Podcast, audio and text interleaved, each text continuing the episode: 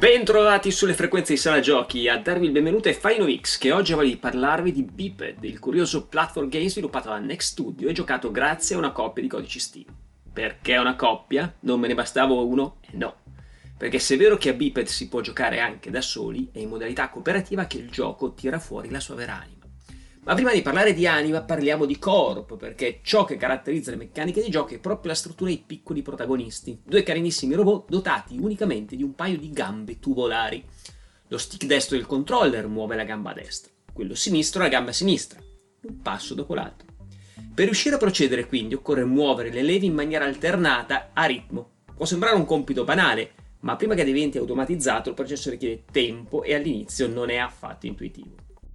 Fortunatamente ci sono dei momenti in cui premendo avanti entrambe le leve è possibile scivolare, prendendo così velocità. Ma la meccanica principale consiste proprio nel mettere un passo davanti all'altro, mantenendosi in equilibrio su piattaforme inclinate, piattaforme rotanti, o che cambiano colore se siete in due o che scompaiono se giocati da soli, risolvendo così piccoli rompicapo tramite la pressione in sequenza di alcuni interruttori e così via, in un'escalation di livelli, delle ambientazioni ben contraddistinte, eh, dal deserto ai ghiacciai che ricalcano, bene o male, però i soliti cliché. Se guardando video e immagini biped vi viene in mente Astrobot, non siete sulla cattiva strada. L'impatto video infatti ricorda il capolavoro di Japan Studio, ma qui si applica un contesto tutt'altro che amichevole.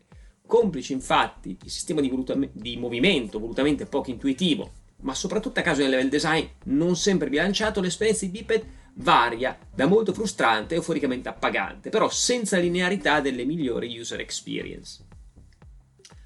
La curva di difficoltà cambia infatti in maniera significativa se si gioca da soli oppure in coppia. L'esiguo numero di livelli prevede infatti la stessa ambientazione, ma ostacoli sul percorso che cambiano a seconda del numero di giocatori.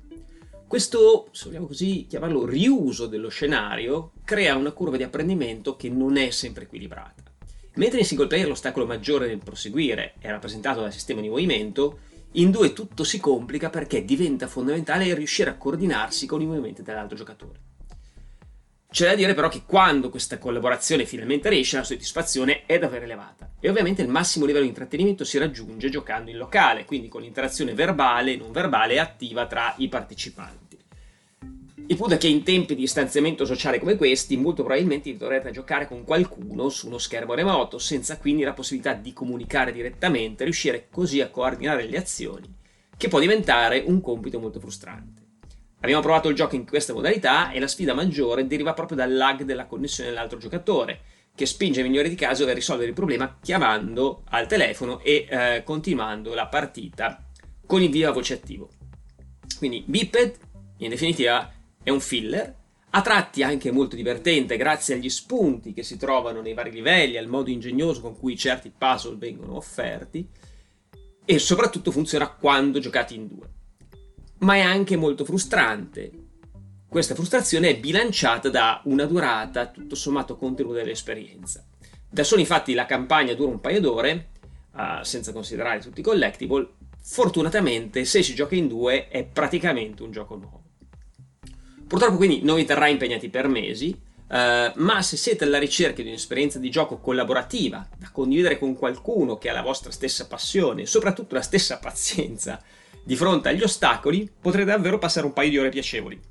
Tra gioia e frustrazione, dicevamo, risaldando un'amicizia oppure facendola precipitare in un baratro. Attenti a dove mettete quel piede, maledizione!